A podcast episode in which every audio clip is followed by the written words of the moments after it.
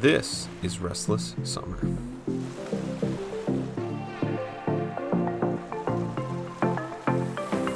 Hey, we are going to jump right back in to our interview with Aaron Renn this Restless Summer.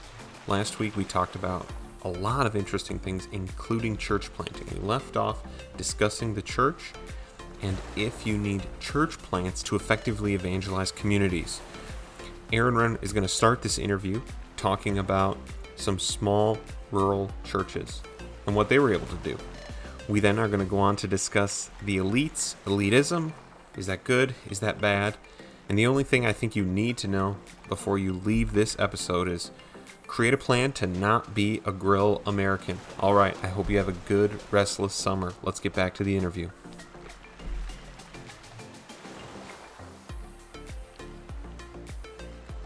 Yeah, well, you know, the church I grew up in, which is a rural um, Pentecostal church, probably started in the nineteen seventies, maybe the nineteen eighties. It may have been started in the early nineteen eighties. And was, you know, home visiting my mom. So we went to church on one Sunday, and a, a pastor there told a story. And he started a story that, like, he was sitting in his office and he saw this car pull into the parking lot. And there was a woman in the car, and she didn't come in. She was just sitting in the parking lot. So he walks out to the car, and there's this woman and her kids in the car. He's like, yeah, can I, can I help you? And she proceeds to say, I've been off drugs three days. I don't know how I'm going to make it, but I heard that people can get help hmm. at this church. Wow. And he's like, that's what we want to be known as. We want to be known as the place where you can find help. And so when you have a church like that, that is ministering to many, many people with drug problems, you know, problems with criminality, like that the chaplain of the county jail is attending there. They have huge, wow. prison, they have halfway houses. You have no shortage of potential supply of converts, you know, when you are right. ministering to people who are in real trouble. And you've got a knack. And so even though this church is not new anymore, they still make a lot of converts because of the nature of how they do ministry. And, you know, when you're, you know, and so I think that, you know, this idea that older churches can't, can't reach people, I don't know that that's entirely true. Um, you know, and, and again, I don't think all churches, you know, need to be doing the same thing. Right. Um, You know, so, you know, maybe the role of a Presbyterian church is going to be different uh, than that. As, as I like to say, you know, most Presbyterian churches, you know, they, they, you know, they, we write checks to people who do that kind of stuff. You know, we don't actually do it directly.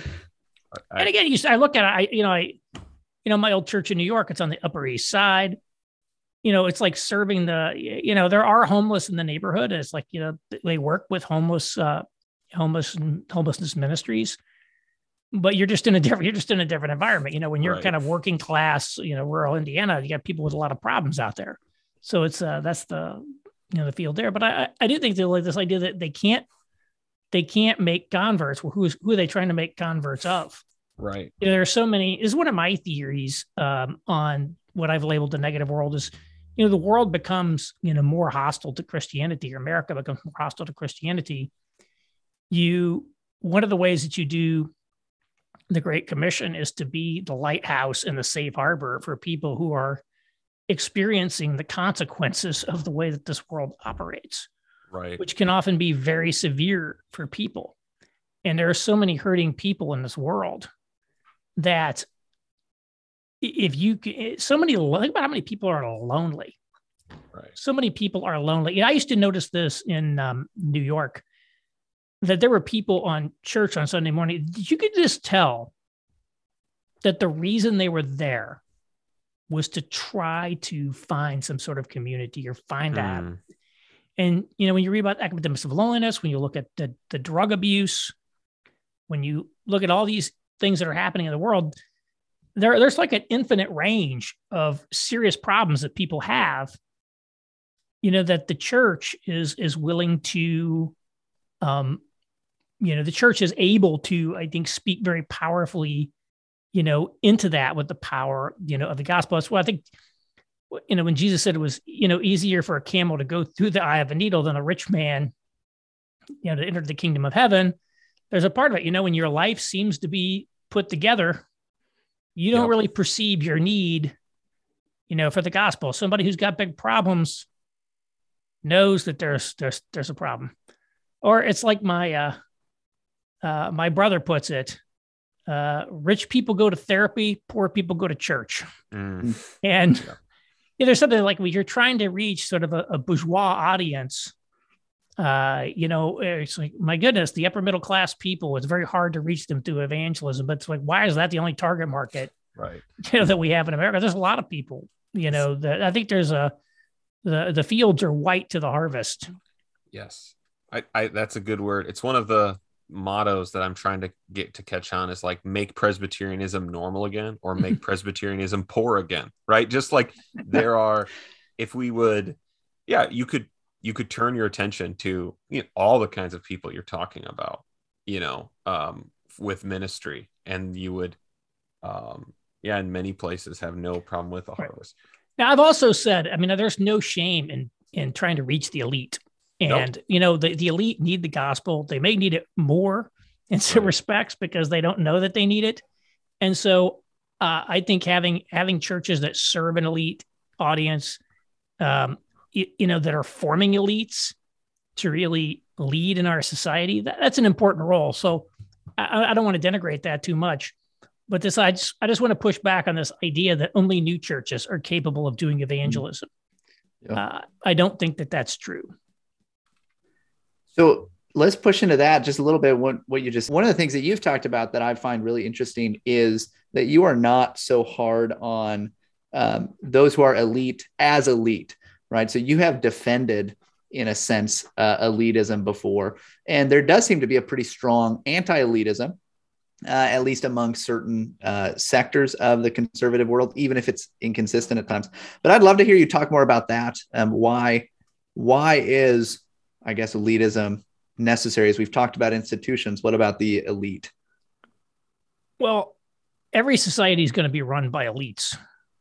The only question is whether your elites are any good. And, you know, in the era of the old WASP establishment, we had elites that were formed through a Protestant tradition.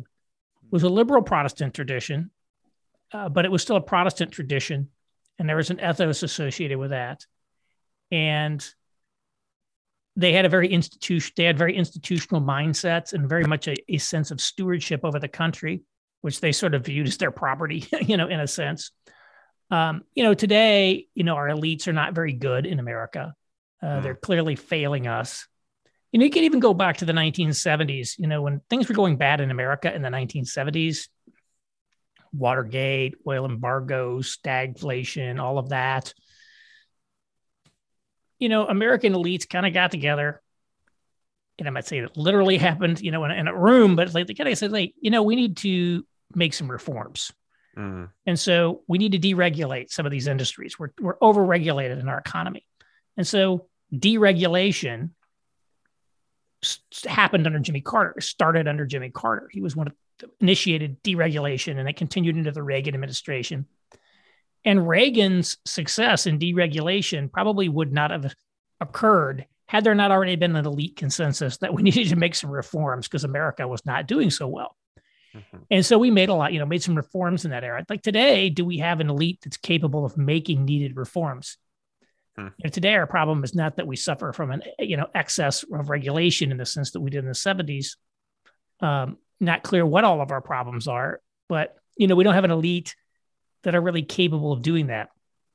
And evangelicalism has, you know, is a middle class phenomenon, uh, or, you know, or, you know, you could even say like a, you know, working class phenomenon. It's got a middle class mindset to it. Uh, and that's really not a mindset of being an elite leader or running organizations.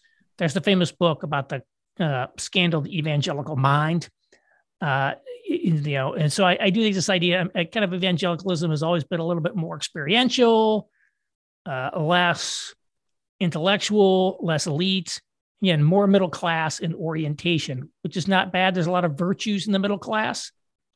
Uh, but, you know, the middle class uh, culture is not the culture that's needed to lead society or organizations. Yeah, I was reading a book. I can't remember what this came from now that I'm about to say it. But I was reading uh, once or listening to a book, and it was talking about um, the aristocracy in, I, I don't remember where exactly this was, but somewhere in Europe. And it was talking about just the aristocratic mindset. And it spoke of how, you know, there would be these aristocrats who would go and they would plant a tree with the intent that it would be there to, you know, bear fruit for their great-grandchildren when they were long gone. And, you know, I just thought, this is why they were the aristocrats. That was what I thought. I thought, you know, like these these uh, men who are thinking ahead generationally and thinking, this is how I'm going to establish my family and my line and how I'm going to set up the next generations in order that they might rule. Um, it it makes sense to me why they would then end up in positions of greater authority. Um, so this is one of the things when I think about the elite. Uh, it just makes me think, okay, well, I do, like you said, I want, I want an elite, but I want a good one. Yeah. I mean, Alexis de Tocqueville in Democracy in America talks all about that. He contrasts the aristocratic mindset with the democratic uh, oh. mindset. And, you know, he saw democracy, you know, as inevitable and superior, but he recognized that that would entail some losses, uh, you know, as well. And, you know, we are, you know, a dem- democratic country with a democratic mindset. We're also a country shaped by the frontier. You know, the idea of leaving and going to the frontier, go west, yeah. young man, very powerful. So Americans are the people of exit, right? That's, mm. yeah, you know, we're the people who leave and go start new things. That sort of restlessness is in the American character. Uh, and it's it's very powerful. It's what enabled us to essentially kind of tame a continent and all the things that we built if we didn't have that restless spirit uh, about us. The frontier experience of America is really one of the uh, things that's sort of been edited out of American identity, uh, something to go back and, and think more about. A lot of people today really don't give you the straight scoop on American history, to be honest. But this, this you know, the frontier is key to American identity, and American mindset is, is very important. So, you know, by nature, we're sort of middle class, we're leavers, we're go start the new thing, you know, et cetera. The, is there, here's the problem for our average listener, is that, is there pretty much nothing they can do about the state of the elites, uh, in the country at this point, right? Because I feel like it's a pretty, or at least most people recognize, hey, there's a problem with the people who who rule us, who lead us, right? I, I think that that's, you know, pretty common. But I, I think most people feel basically powerless over the situation. Be the elite you want to see in the world, as, as the quip may go. You know, uh, one of the things that I say is, if we don't like the current elite, how can we uh, prepare ourselves to be able to exercise leadership, to exercise authority ourselves? Uh, how do we do that? How do we lead well and execute well within our span of control, which may only be in our homes? Sure. Maybe for a lot of people, only their homes. Probably not a, a great elite leadership happening in the homes of a lot of evangelicals. Be a good elite in, in institutional steward of your church. There are a lot of domains in which people can do things. Also think about, you know, who are you interested in promoting, elevating, voting for? Is it the purely the uh, bomb-throwing e-celeb who wants to own the libs or something of that nature? Or, or do you reward like serious people? And so I've been a big critic of American leadership. I think our problems primarily result from a defective elite, but let's not pretend that the American people are this phenomenal reservoir of, you know, healthy living and, um, you know, good decision-making and, and a lot of the values. I mean, I look at the problems of my own state of Indiana. A lot of the problems that we have in our state are the result of the preferences of the people who live here. We just mm-hmm. have to take that, our, the, the, you know, yes, our leader bad, but the followers uh, have to take some responsibility um, as well, mm. you know, and they've been responsive to, uh, you know, they've been responsive to rhetoric, and they've got preferences that just don't lead to success. Yeah. Uh, I think if you look at, uh, if you look back to the era of kind of the establishment, America was less democratic mm. in a sense. Uh, for example, you know, presidential nominees used to by and large be selected by party insiders yep. at conventions and the like. We didn't have a lot of primary elections.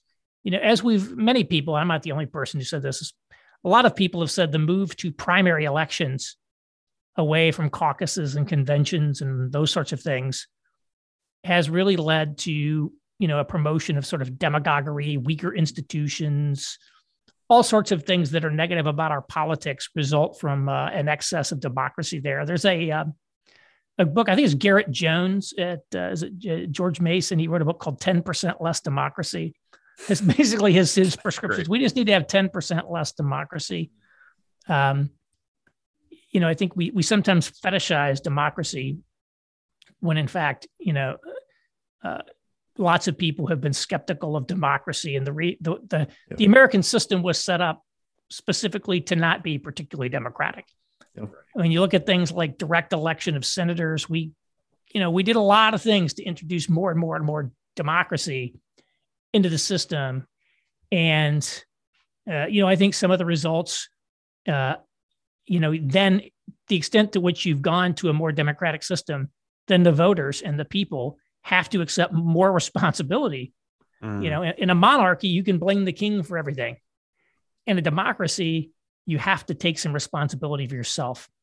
And yeah. so we have to be, you know, equip ourselves to be better leaders and also become better followers. Mm. I think that that is, that's good. And I, I think it's, it, it, it's funny to think that if we do have a problem with the elite, if the cream still rises to the top, it might be a problem with, you know, the batch of, you know, what's rising. Um, I think this reminds me just of just one other thing I want to make sure our audience hears. I know you've talked about it at least once, and I just thought it was so profound and actually relates a little bit to these problems of lack of action in institutions, in churches, in, in becoming uh, elite in, in any domain you can, this, this dynamic of the grill American. Um, can you tell, can you tell our audience what a grill American is? Well, I didn't coin that term. It, it may All have right. been the, uh, neo-reactionary writer, Curtis Yarvin, who coined it. I saw it on the internet.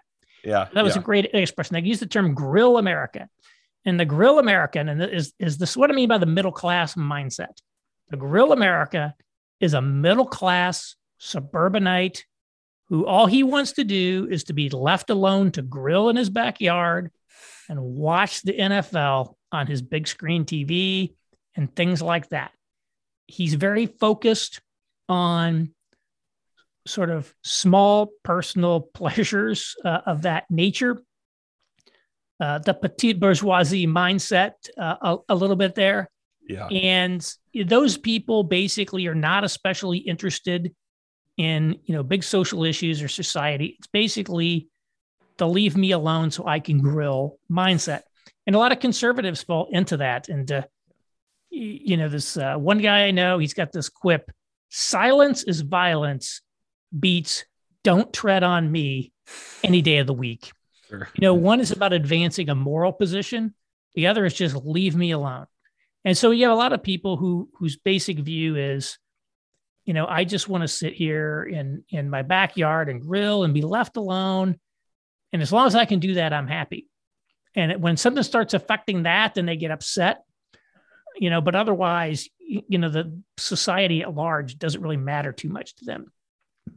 And again, that's probably the norm. You know, most people are really kind of going to fall into that um, uh, kind of mode of thinking. Uh, and that's why you have to have, like, again, leadership who can lead. It isn't just essentially a roll-up of democratic preferences um, as well. It's worth reflecting on uh, why aristocrats and why to the intellectual elite and other things have always been so contemptuous of sort of the middle class. Hmm. You know, think about the novels of Sinclair Lewis and the way that he just you know, just disre- disdain for the middle class, or think about H L Mencken. He just really, they didn't like the middle class. And I think when you look at the contempt that drips off of them, it's very easy to say these just elitist jerks, you know, it just, you, you just rebel against that. And, and then we can, we can go too far in the other direction and sort of lean into the, to that. There's a famous quip by William F. Buckley, something to the effect of, "I'd rather be governed by the first three hundred names in the Boston phone book than the faculty at Harvard." Right. Again, when he says that, you got to keep in mind, he's a Yale man, so he's getting in a dig at Harvard. But it is this sort of mentality. And there was a guy who aspirationally was aspirationally elite. I mean, he affected all of these WASP mannerisms and things of that nature. Uh, it's sort of this idea that, like, yes, the, the elites are so bad. Why don't we just put the common man in charge and everything's going to be great? This valorization of sort of the common man and running everything. And I think realistically, that's not a viable way to run the world. You know, when Tocqueville talked about self-governance uh, in the New England town, he was talking about rural areas, small areas with relatively small problems.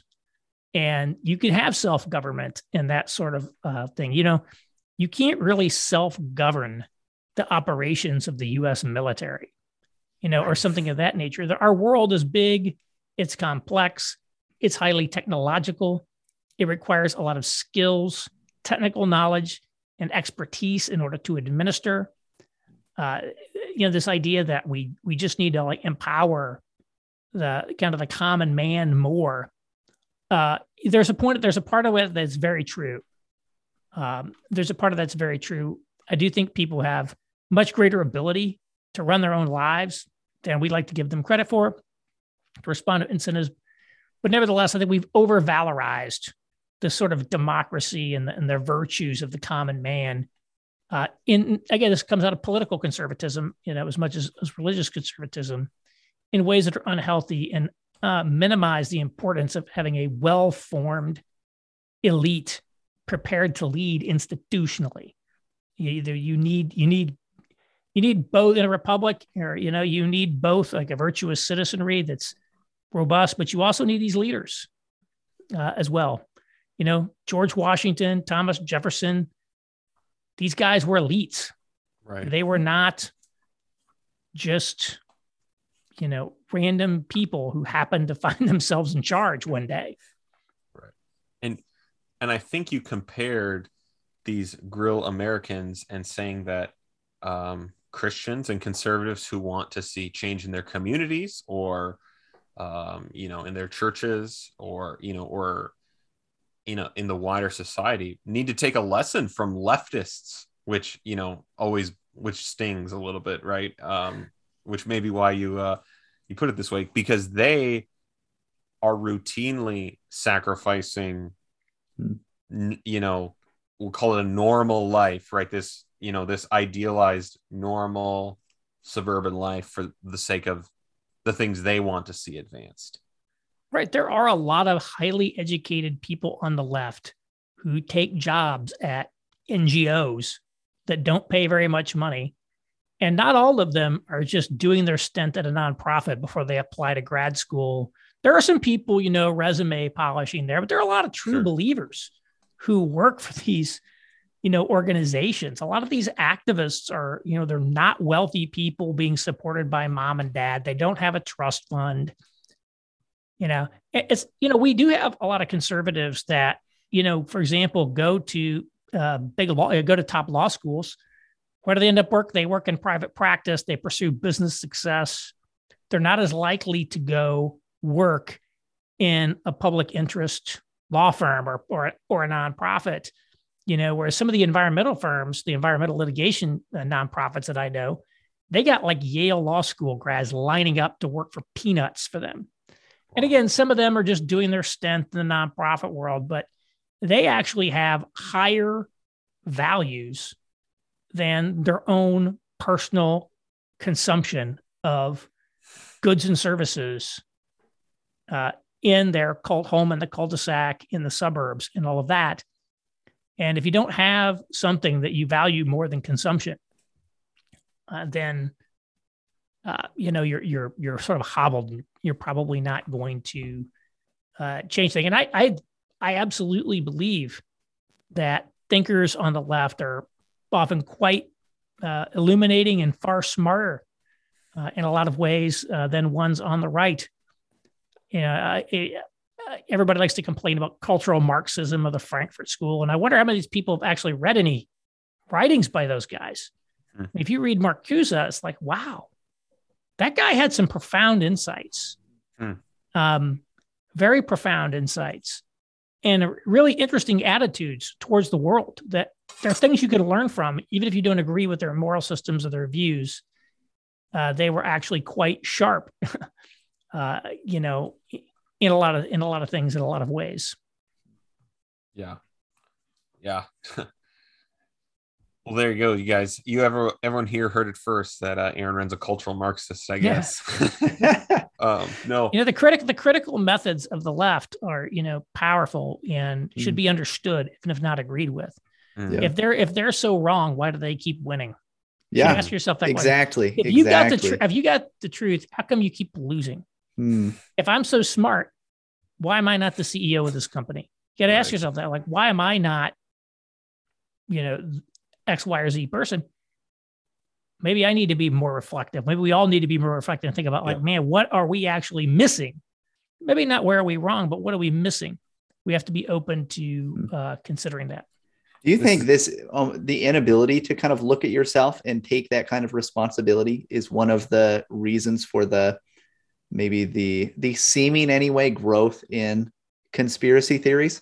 Because a conspiracy theory allows you to kind of peg everything on, well, there's this, you know, some kind of cabal of elites that are like, they're making these decisions, and that's why my life is so messed up. Uh, I, I just thought of that while you were talking.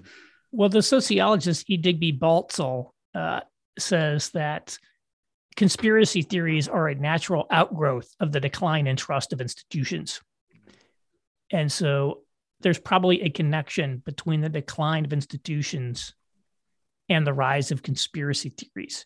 Yeah. Uh, if you go back to maybe the granddaddy of all the conspiracy theories, the J F K assassination, I don't think it, it's any accident that that happened just as the establishment was collapsing and right. trust in institutions in America was collapsing during Vietnam, and, you know, those sorts of things. Totally. And so, think- uh, yeah, that's, you know, that, you know, if we had trustworthy institutions, there would be fewer conspiracy theories if there were high institutional trust. Totally. This is, this is why I often, um, yeah, I often actually, you know, I'm in, in a, in a small town in Wisconsin. I talk to a lot of people who harbor a lot of conspiracy theories on various levels. And I actually have a lot of compassion for them because, right, their experiences, I can repeatedly see people telling me things in these many institutions, whether it's the church, media, politics, I know to be false. And then, of course, they're, it becomes very profitable to be the only person who really knows the truth, right? When you can cut the the siphon of true information down to you, that puts you in a very powerful and potentially profitable place. And there's no, um, no, no limit to the people who are willing, you know, willing to put themselves there. And I think, I think one of the things everyone will appreciate, if you don't already follow Aaron's writing at the American Reformer or his uh, podcast, The Aaron Renn Show, I think you will appreciate, because I think it always encourages self-reflection, uh, especially for those who are Christians, um, and those who are conservative um, in general ways, because I, that's what I appreciate about it. Um, whether it's learning to think institutionally or um, these discussions of, of what it will take uh, to, to take the next step forward as Christians in America and in society. Right. If only we had some people behind the scenes pulling some strings. I do think, you know, our, our society does behave as if it is, there are conspiracy theories, because you do see that all of our institutions seem to respond in lockstep to anything, whether it be, you know, think about the war in Ukraine or you name it. There is a sort of um, uh, appearance that someone must be sending down a message from Central H Q when in fact this is more like a school of fish uh, all turning uh, mm. at once. But the the uh, high degree of synchronization among elite institutions does give off the uh, appearance of a conspiracy, and so I can understand why people think that, even though there's there's no, there's no actual uh, there's no actual man behind the curtain. I don't know if that's uh, more terrifying or less terrifying. Right.